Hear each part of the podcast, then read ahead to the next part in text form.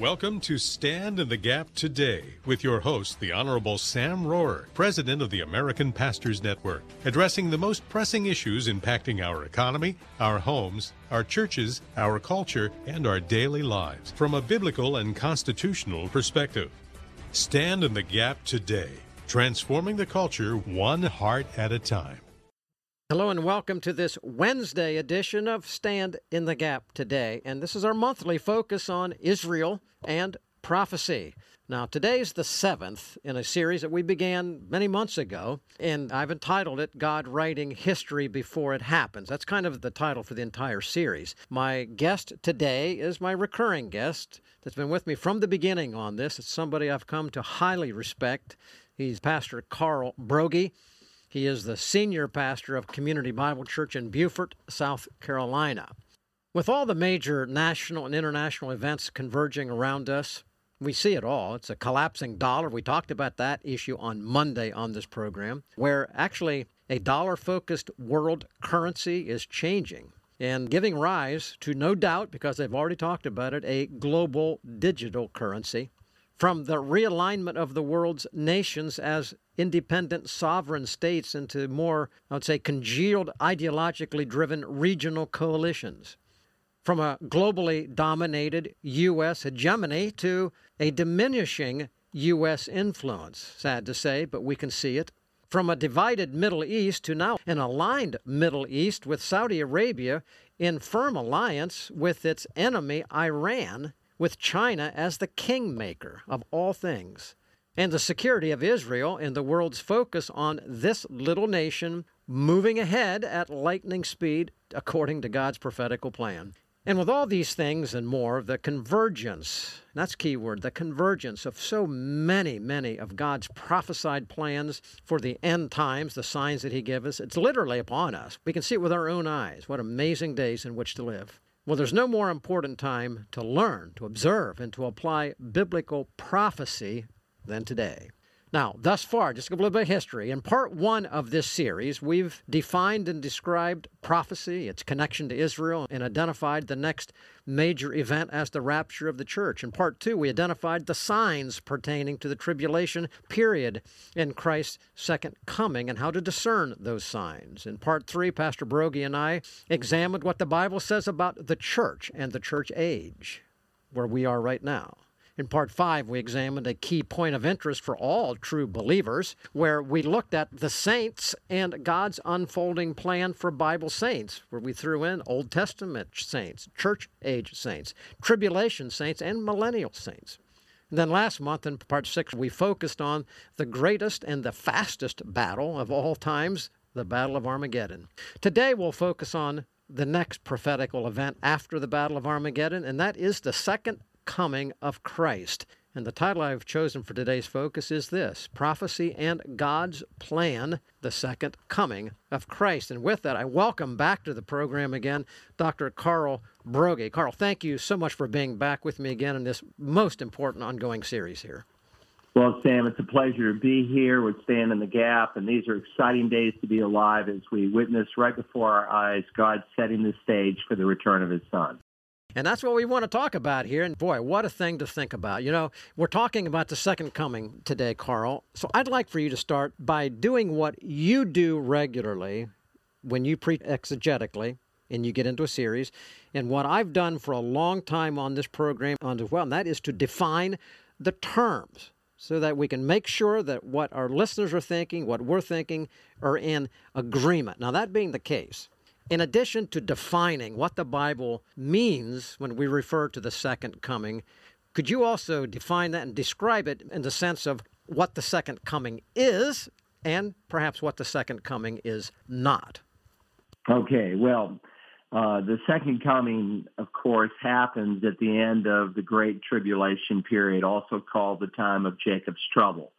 And so Jesus said immediately after the tribulation of those days, which he's unfolded in Matthew 24 and 25, he said, and then the sign of the Son of Man will appear in the sky, and then all the tribes of the earth will mourn, and they will see the Son of Man coming in the clouds of the sky in great power and glory. So it's an actual, literal, physical return of Jesus. And that's important because today in Christianity, people will often use the same terms, but they use a different dictionary to define those terms. I think of a pastor not far from where I'm sitting who said, well, Jesus rose from the dead, not literally, but uh, in our hearts, spiritually. In, in the same vein in liberal Protestantism, even when they cite sometimes the uh, Apostles' Creed, they're redefining words. And so the second coming is, oh, Christianity has more and more influence. The culture gets better and better and better. And of course, nothing could be further from the truth. And so Jesus spoke of a literal coming. If you remember on the Mount of Olives when he ascended into heaven, uh, the angel said, Men of Galilee, why do you stand looking into the sky? This Jesus who's been taken up from you into heaven will come in just the same way as you have watched him go into heaven. Jesus went away literally, actually, bodily, visibly, and the Bible teaches in just the same way he's coming back literally, actually, bodily, visibly. And when John uh, has a vision of the second coming, he records in Revelation 1 7, Behold, he's coming in the clouds. He's quoting Daniel chapter 7, the same section that Jesus quotes in the Olivet Discourse. And then he says, Every eye will see him, even those who pierced him, and all the tribes of the earth will mourn over him. So it is to be. Amen. And so this is an actual event that is going to happen in the future. In Revelation, of course, 20 um, unfolds for us, or Revelation 19, uh, starting around verse 11 all the way through verse 19, unfolds what it looks like. He comes back on a white horse. He was called faithful and true. And so he uh, makes a contrast between the two who at the return of Jesus Christ, the beast and the false prophet, the Antichrist and his cohort are going to be cast into the lake of fire. They were unfaithful. They were untrue. But he who is faithful and true comes back on a white horse. Okay, Pastor Carl, hold that just a moment because I want to get a point in here, clarification before we build this out more. There are many references in Scripture that people refer to as the return of Christ the return of Christ, is it the rapture of the church? Is it the second coming, which we're talking about today? Or perhaps is it both? Can you clarify just a little bit? Is it the same thing? What's the return of Christ? So, the return of Christ program includes the rapture and the second coming, just like the first coming program included a number of events his birth in Bethlehem, his being raised in Nazareth, his public ministry in Capernaum, his crucifixion and resurrection and ascension in Jerusalem. The rapture is part of the second coming program, but in the rapture, he comes for his saints to take us to heaven. It's called in Scripture the day of Christ, whereas the second coming, he comes back with his saints. He mm. brings us back to the earth and is part of the day of the Lord. All right, so a- absolutely excellent, ladies and gentlemen. You're listening to Stand in the Gap today. This is prophecy and God's plan emphasis today. We're focusing on the second coming of Christ. My special guest is Dr. Carl Broggi, Senior Pastor of Community Bible Church in Beaufort, South Carolina. When we come back, we're going to go further and talk about the second coming in context. We're going to put it in a chronological form so we understand where it is. Does your child struggle to learn in a traditional classroom setting? Do you find yourself wishing you could spend more time interacting with and training them in the ways of the Lord? Thousands of parents feel the same way, and that's why they've chosen to educate their children at home. This gives them the tremendous opportunity to not only ensure a biblical worldview education, but to instill Christian values and build stronger relationships along the way. If this sounds like something you're looking for, why not consider BJU Press Homeschool Resources? BJU Press offers a variety of programs tailored to meet your family's needs and accommodate your child's learning style. Their curriculum was created to challenge your child to think biblically and grow in godly wisdom while receiving an academically sound education. They offer traditional homeschool textbooks, online classrooms, and distance learning. Take charge of your child's future by using BJU Press materials. Learn more at bjupress.com. That's bjupress.com. I'm Ruth Kramer with Mission Network News. On March 15, 2011, a violent crackdown on Arab Spring protests in Syria escalated into a proxy war that continues today. At least 500,000 people lost their lives, while millions lost their homes and livelihoods. And yet, hope remains. With so many people coming to Christ in Syria, the church needs workers. Program for Theological Education by Extension, or PTEE, provides theological training and more. Find your place in the story at missionnews.org. Meanwhile, technology plays an important role in deaf ministry. It makes sign language scripture easier to produce and send, giving deaf church planters more capacity. Less than 2% of the global deaf population knows Jesus, making the deaf one of the world's largest unreached people groups. Learn more and connect with groups like DOOR on May 28th, the International Day for the Unreached. Mission Network News, a service of One Way Ministries. I'm Ruth Kramer. You're listening to Stand in the Gap today. For more information, visit our website at standinthegapradio.com. In studying biblical prophecy, or as we referred to it, God writing history before it happens, there are certain truths which should always be remembered. Now, these are just a couple that I'm highlighting for the purposes of the program today. First is that true prophecy always comes true, and true prophets pastors and shepherds will teach those who forth tell the word of God, they will teach what God tells us will come to pass. And those who don't, well, frankly, Jesus calls them hirelings. Now, false prophets, they're there too. They preach lies and deception, and they are known in part because their words do not come to pass. And Jesus warns that in the days in which we live right now, false prophets will be on the increase. Now, secondly, since the Bible is about 30% prophecy, it is therefore very important to God. And since it's so important to God, it should be important to us also. And that is why we study and should study prophecy. It's why on this program we spend time every other Wednesday on it specifically and work it within our various programs because you cannot talk about headline news without appropriately connecting it to what Scripture says. So, properly approaching what God tells us about prophecy will then drive us to apply it and to allow it to shape our lives by bringing us into greater commitment to holy living, which should be a result, greater passion for the gospel, which should be a result, and a greater anticipation for Jesus' return, i.e., that is the rapture of the church. Now, Carl, since we know that God is a God of precision, and order and predictability. The chronology of prophetical events reflects, in my opinion, the character and the nature of an orderly God. And we can bank on it because he says it. So, as it relates to the second coming, this event which you described briefly in the last segment, would you define, at this point, the macro, the large perspective? And then the next question I want to go to is more of the specific, but in the big picture of God's plan of redemption, put the second coming of Christ into perspective chronologically.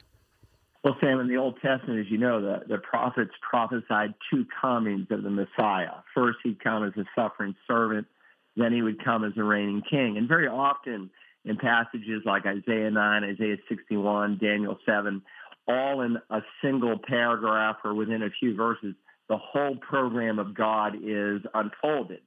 Uh, what people didn't see in the Old Testament that's revealed to us under the fullness of revelation in the New Testament is between the first and second comings, there's a time called the church age. So a baby will be born. The baby's name will be called Mighty God. That's the first coming. The government will rest on his shoulders. That hasn't happened yet. It will happen at the second coming. So right now, God is building his church. The next great event is the rapture. Will be snatched up. Uh, there'll be a p- short period of time, weeks, days, possibly months, and then the Antichrist will step on the scene, this one world ruler. He'll sign a covenant with Israel, and it will begin a seven-year period known as the time of Jacob's trouble, the Great Tribulation. Biblically, in both the Old and New Testaments, it's divided into two halves of three and a half years, 42 months, 1,260 days. The first half, Israel's protected. It's a difficult time. But in the middle of that 70th week, the Antichrist goes into a rebuilt temple. He uh, ruins it, so to speak, and then everything gets bad. It gets super bad, and it turns into the Great Tribulation. And Jesus said in Matthew 24, when you see these events take place that he has outlined in the Olivet Discourse, look up. The time is near. It's not here. It's near. So at the end of the 70th week, because no man can calculate the day or the hour, there's a brief space of time, and then Jesus literally, physically, bodily is seen in the clouds. Every eye will see him, and he'll come to rule and reign for a thousand years. At the end of the thousand years, we'll enter into the final eternal state on a new heaven and a new earth. Okay, excellent. Now that's the big picture. So we're in the church age. Christ came, first coming. We are in this, well, it's about 2,000 years now. We don't know exactly how long, but the next event is the rapture that concludes this period of time, begins the seven year tribulation sometime after that. And I want you to go into more detail, concludes with the second coming, and then, as you said, the millennial kingdom goes on the other side. But just for helping people to put the pieces into place here, could you build out just a little bit more in this time of Jacob's trouble, tribulation period, same thing? Two different references. Could you just lay out just a little bit of the events that Scripture says will happen, what triggers the beginning of that tribulation, walk us through of what then will lead us up to the second coming of Christ? Well, on the Mount of Olives, Jesus has uh, made a statement about their house being the temple be, being left desolate. And then he makes a definitive statement that he cannot come back until you, being the people of Israel, say, Blessed is he who comes in the name of the Lord. It's a quote from Psalm 118, a great messianic passage. That's why God's not done with Israel. The second coming can't even happen until Israel acknowledges that Jesus is Lord. And so the disciples ask him on the mount, hey, what will this look like? And beginning in 24, 4 through 14, he describes what we call the birth pangs. Those are the seal judgments. It's not by accident that Matthew 24, 4 to 14 perfectly parallels the seal judgments in Revelation 6. We're really technically not in the birth pangs, but of course, to have birth pangs, you have to have a pregnancy. And what we are seeing today are shadows that are casting uh, a signal on future events. We're in the pregnancy, but one of these days after the rapture, the water, so to speak, will break and things will begin to go downward. In the middle of that event, the Antichrist goes into a rebuilt temple, which requires, of course, Israel to be back in the land, which is one of the super signs of the times of the end. It requires a rebuilt temple, which could easily happen. The second temple took just the dates are given in Ezra took three and a half years to build, and that was in his day. They could probably build it in six months in our day. And he'll go into a temple that's functioning They'll desolate it by claiming to be God, commit an act of adultery, uh, I mean, idolatry, and then things get super bad. And so Jesus says, again, when you see these things happening, he says, learn the parable from the fig tree. Luke adds, in all the trees. So this is not some unique like thing to a fig tree where Hal Lindsey made it Israel. And when this happens, you know, 40 years from Israel becoming a nation and Christ will come back by 1988, the rapture by 81. He apologized for all of that, thank God. But when you, in the spring up there where you live, see the willow tree begin to sprout buds, you know winter is ending and summer is coming. And when you see the fig tree and all the trees begin to bud, you know you're in that final season. And so Jesus when you see this generation that's alive to witness the events of the Great Tribulation, when they see that, know that he is near right at the door. He's not here. He's near, meaning there's a short time frame at the end of that 70th week. It's immediate, but it's immediate a, a month, a week, we don't know.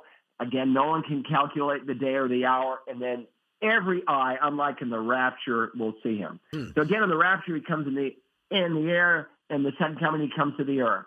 He comes for his saints in the rapture. The angels at the second coming come for the lost to remove them off the earth. Um, Jesus comes before the hour of trial and the rapture. He comes after the great tribulation at the second coming. Again, no signs needed for the rapture. It's imminent could happen today. Hmm. All kinds of things have to happen for the second coming. Hmm. And so, um, Okay. Again, two distinct events. Okay, excellent. Now, that's more of the what, and I want to stay on that here for the next minute and a half or whatever until this segment ends. And that is the what. You've already kind of described it a little bit. You described the what's of the tribulation, the judgments that come, the first half, and then they doubly increase after the Antichrist reveals himself in the temple and desecrates it halfway through. But a little bit more now about the what of the second coming. Build that out just a little bit more of the what, the description of what happens actually at the second coming. Well, at the second coming, uh, one, the battle of Armageddon is instantly ended. Uh, Jesus blows on them, so to speak, and they're all dead. And there's so much blood as the uh, horses tramp through uh, the Jezreel Valley and that whole area will splash up to their bridles. The rest of the world will be judged at that point. Those who are alive at the second coming, who were not combatants in Armageddon. And they're really divided into different groups. There's living Israel and living Gentiles. Not everyone in Israel. There's a text where it says all Israel will be saved. It's often taken out of context and misunderstood. He's talking about all true Israel, all the true Jews. But Ezekiel and other passages separates believing from unbelieving Israel at the second coming. When that is done, then there is the judgment of the nations. It's called the sheep and goats judgment. And there are three groups of people in that. There's the sheep that represent believing Gentiles. There's goats that represent unbelieving Gentiles.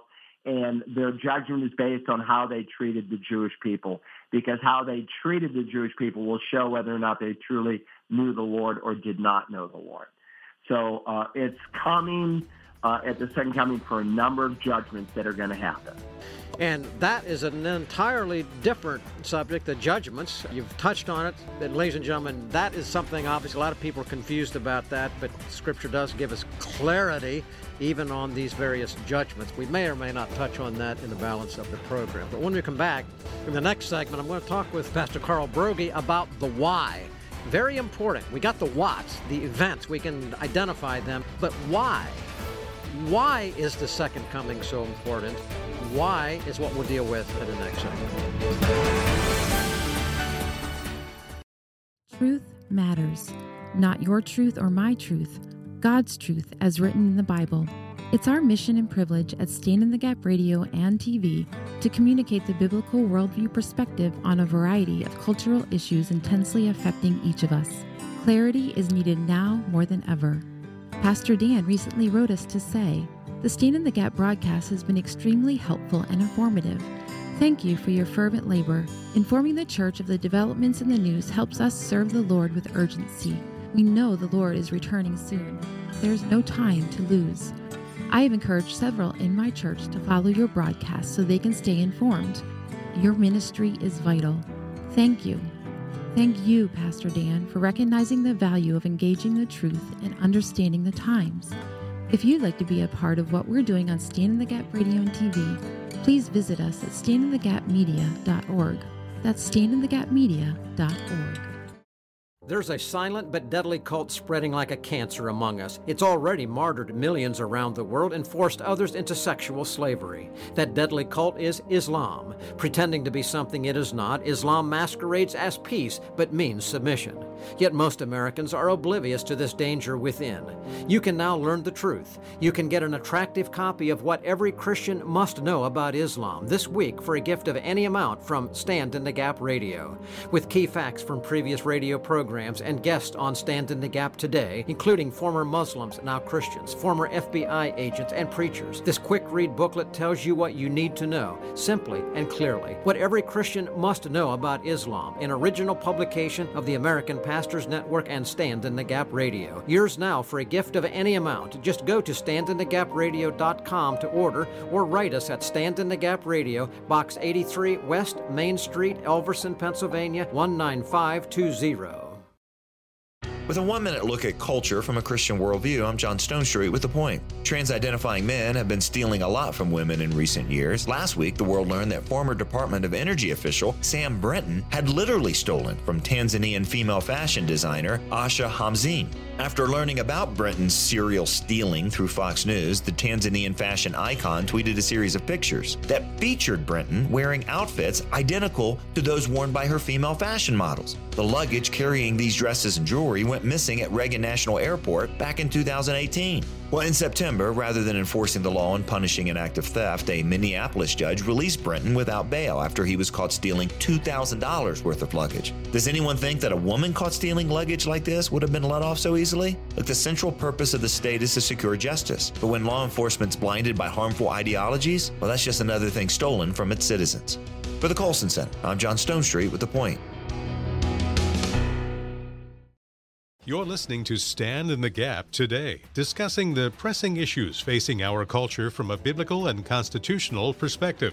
Now let's rejoin our host. Well, if you're just joining us today, thank you so much for being with us. In the middle of the week here on Stand in the Gap today, there are so many things that are happening in the news and the world around us that it's sometimes very difficult to choose what we actually focus on. Now, this one today, this program, is one that we plan ahead of time. And if you listen to the program often, you know that we place the importance of Israel and prophecy because they are so intricately linked. We place them very, very high on the schedule in our priority because why? Because because God does.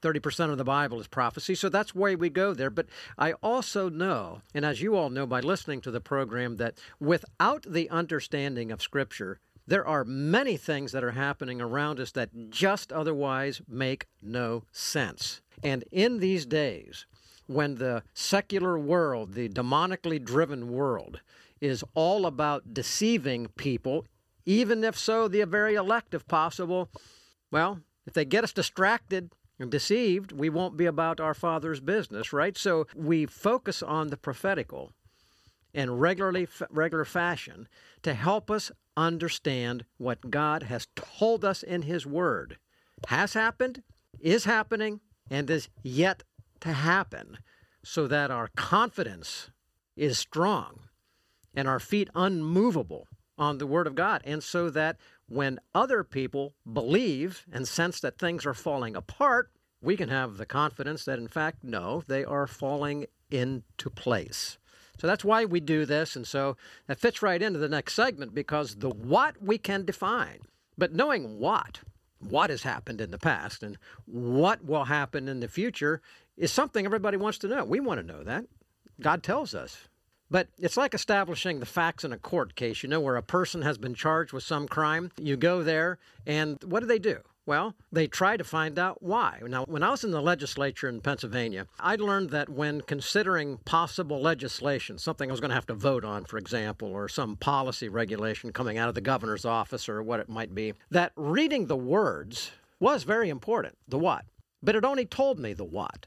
The more important question I learned to always try to uncover was the why why was the person who was putting together that bill, or that regulation, why were they doing what they were doing? Now, in a criminal case, that is what, in essence, is happens when they try to determine the motive of the allegation. So, biblical prophecy is the same way. There is the what. We just went through some of that relative to the second coming, but then there's the why. Understanding God's reason or motive for prophesied events is what really allows the dots to be connected and understanding, I think, completed. So, with that basis, Pastor Carl, before you identify the why of the second coming, could you go back just like we did in the other segment?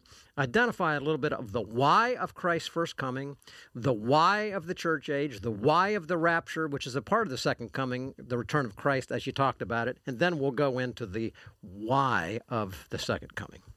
Well, the first coming was, of course, to redeem man. Man's rebelled against God. Sin brings death as a penalty.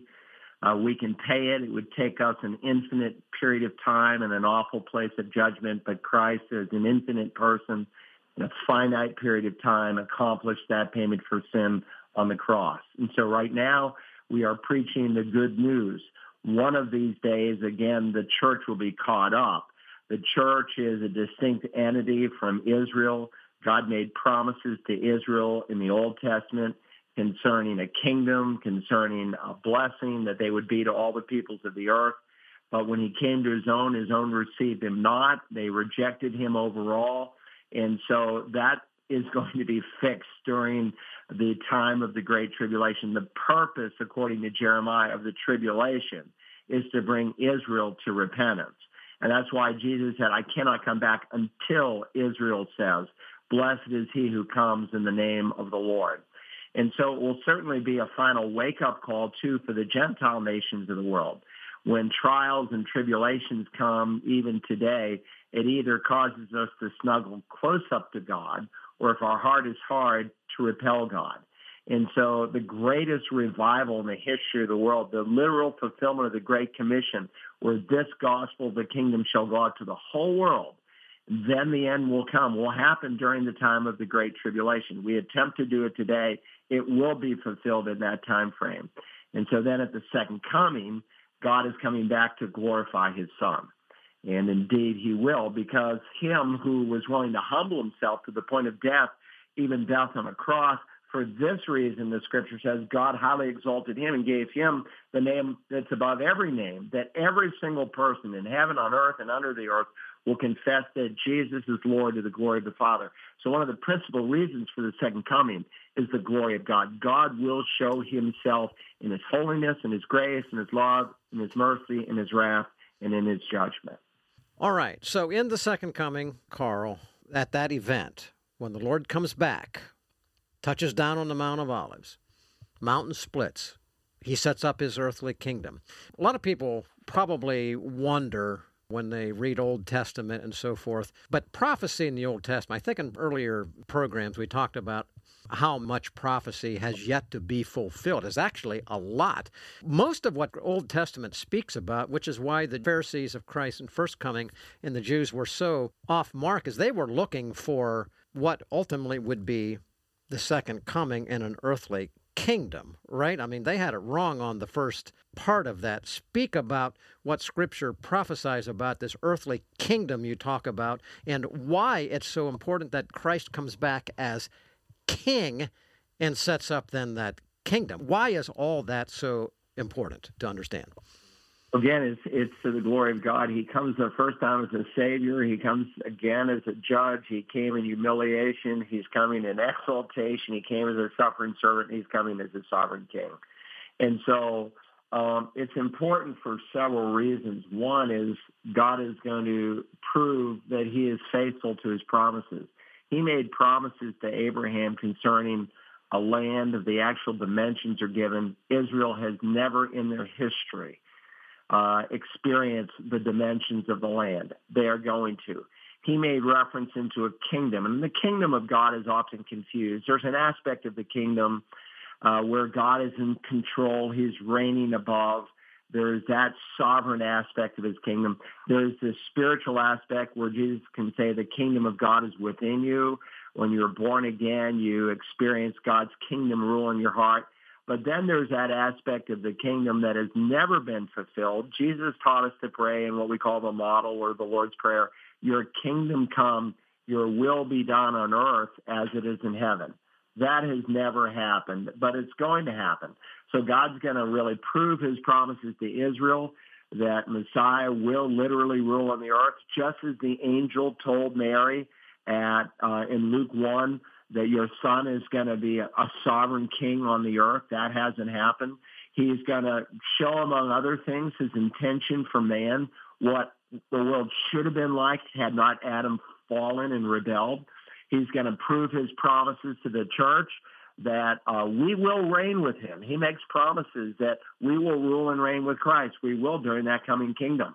He'll prove uh, the promises that he made to the Son, that he will exalt him Psalm 2 that he'll give him the kingdoms of this world.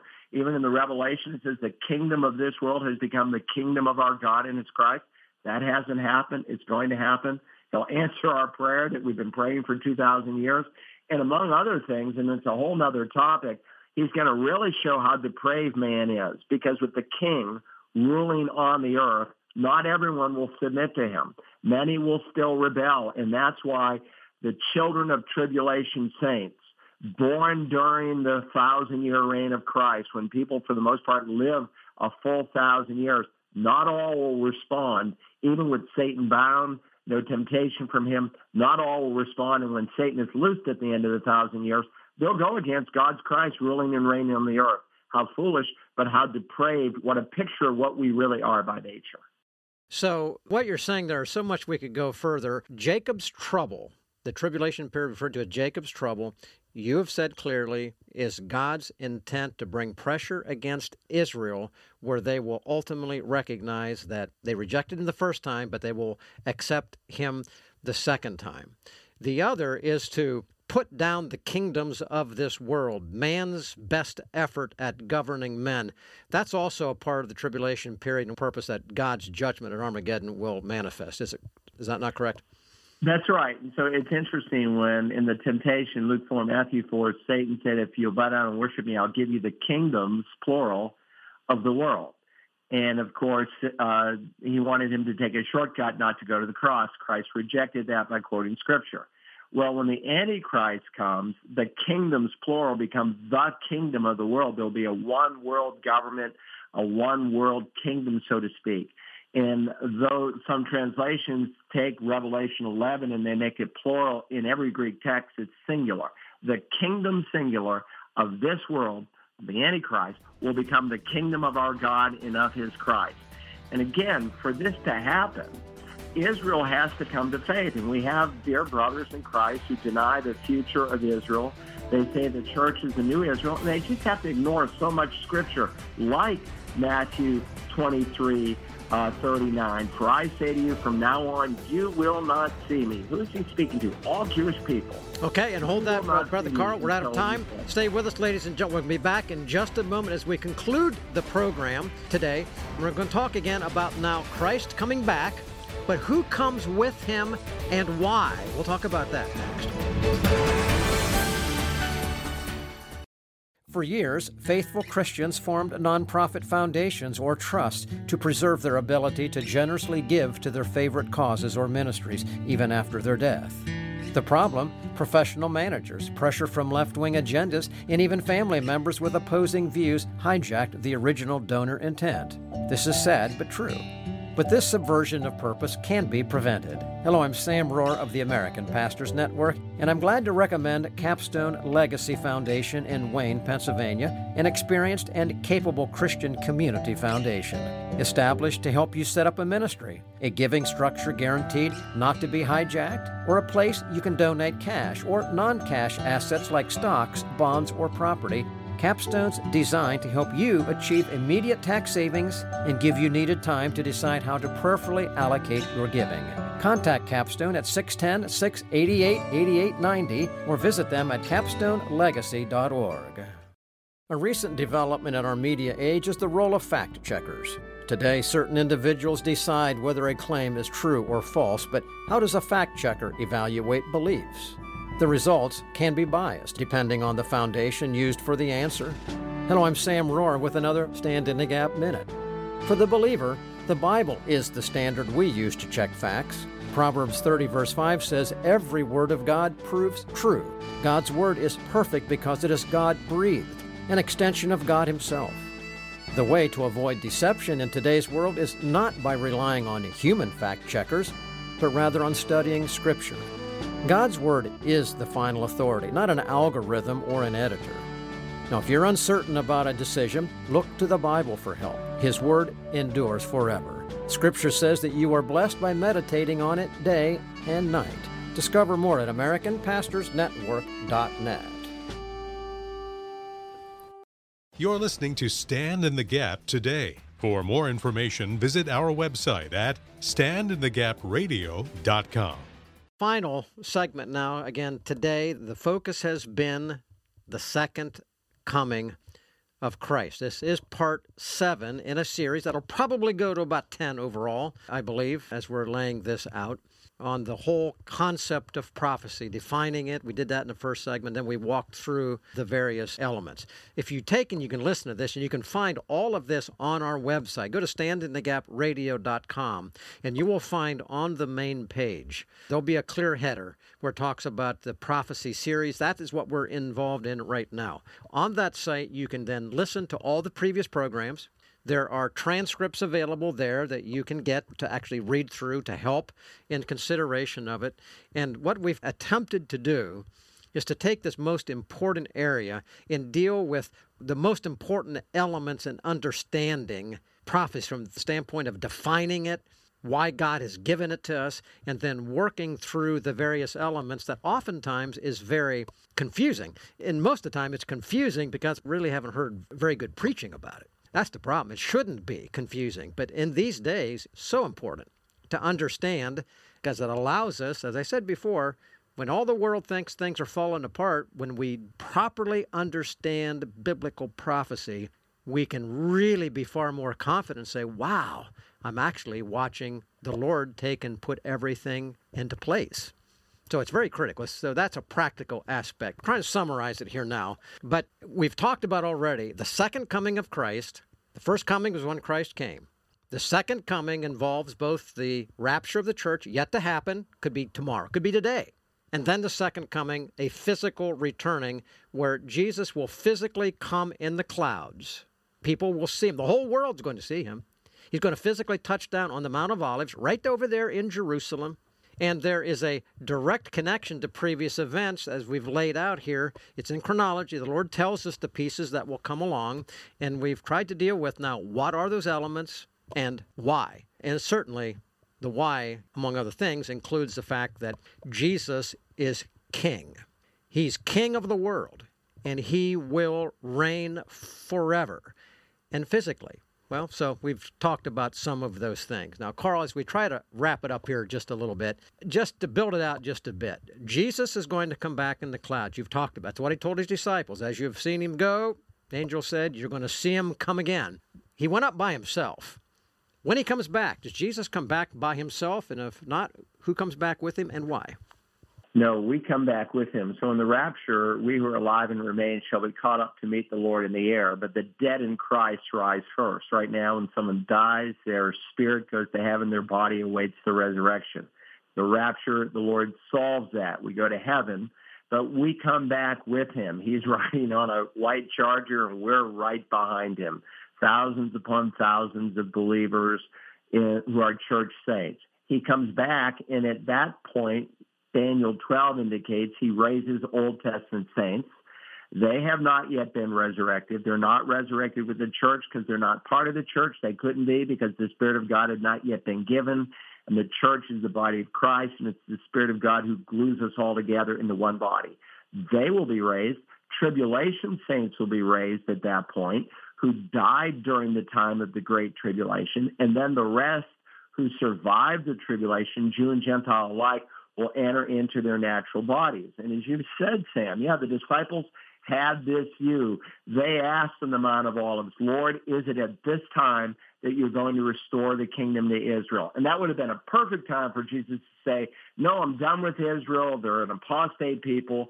But he doesn't say that, just as Paul argues in Romans 9 through 11 of God's unfailing love. They may have rejected him, but he's going to restore them. And as long as the sun, moon, and stars are in the sky, that's how long God will be faithful to the people of Israel. And so he will then come and establish his kingdom. He told his disciples, truly I say to you, in this, the regeneration, when the Son of Man will sit on his glorious throne, you'll sit on 12 thrones. So we speak of the regeneration. That's the time when the earth is uh, remade after the Great Tribulation. It's like a Garden of Eden. It's a picture of what God originally planned. And not only will the apostles, when the Lord speaks to the church at Thyatira, he said, he who overcomes, and in the Revelation, the one who perseveres and overcomes is a genuine believer. You're not saved by overcoming, but if you are saved, you will overcome. And he who um, uh, keeps my deeds until the end, to him I will give authority over the nations. And then Jesus quotes Psalm 2, which is in reference to him, and he applies it to the church in Thyatira, and not just to them, like with every message to the church. He who has an ear to hear, let him see what the say, listen to what the Spirit says to the churches. So the fact that, you know, Philadelphia will be kept from the hour that's of tribulation that's going to come on the whole world, that Thyatira, the saints here will rule and reign not a promise just to that church, but let him who hears listen to what the Spirit says to every church. every born again, blood bought congregation of believers. It's a promise that we'll rule and reign with him. All right, that is fantastic. And then, ladies and gentlemen, after the second coming, Pastor Carl's already referred to it. Then comes this millennial kingdom of a thousand years. That will be the next program in the series that we will deal with, and is that is the millennial kingdom. How long do the people live in that time? What's it like? Is there basically a new creation? There's a lot of things that are really special in that time. We're going to talk about that in the next segment, so you won't want to miss that. But Carl, we've got about two minutes here.